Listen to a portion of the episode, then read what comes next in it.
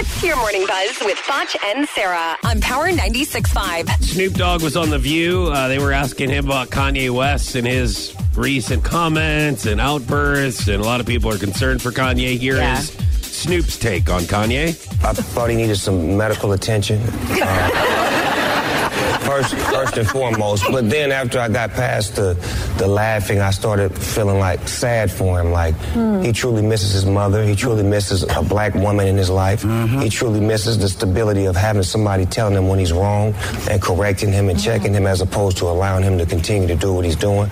And that to me is something that he needs. He needs help. And it's like to me, he's crying out for help. So mm-hmm. instead of me bashing him, we're trying to help him now.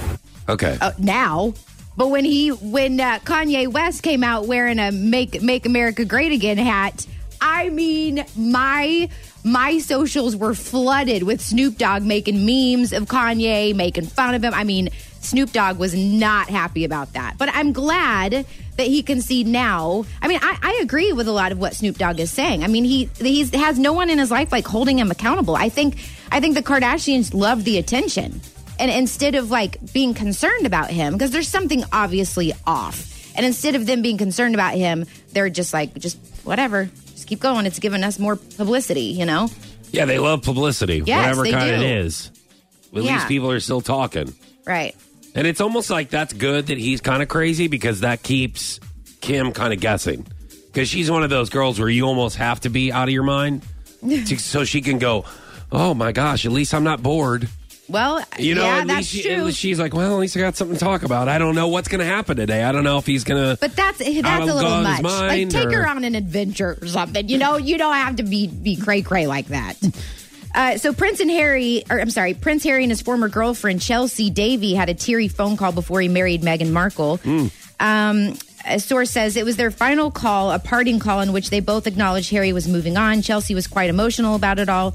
She was in tears and almost didn't go to the wedding. In the end, she went and promised Harry she wouldn't try and gate crash the party. Hang on. She why, went. why are they having this conversation and why is it so It was- emotional? It was, over. It's his bef- ex. right. It Yeah. was. It was over way before, and now I, I, I think I, I have heard of this though. I think women like when they find out that their ex, they're like getting married.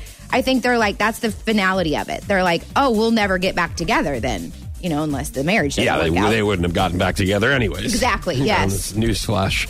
Chris Pratt uh, apparently was so poor for a while when he was waiting tables. Uh-huh. He would eat the scraps off of. He would bring it back in, and if somebody would leave a bunch of food on their plate, he would go back in the kitchen and eat their scraps because he couldn't afford meals. Uh, here is Chris Pratt.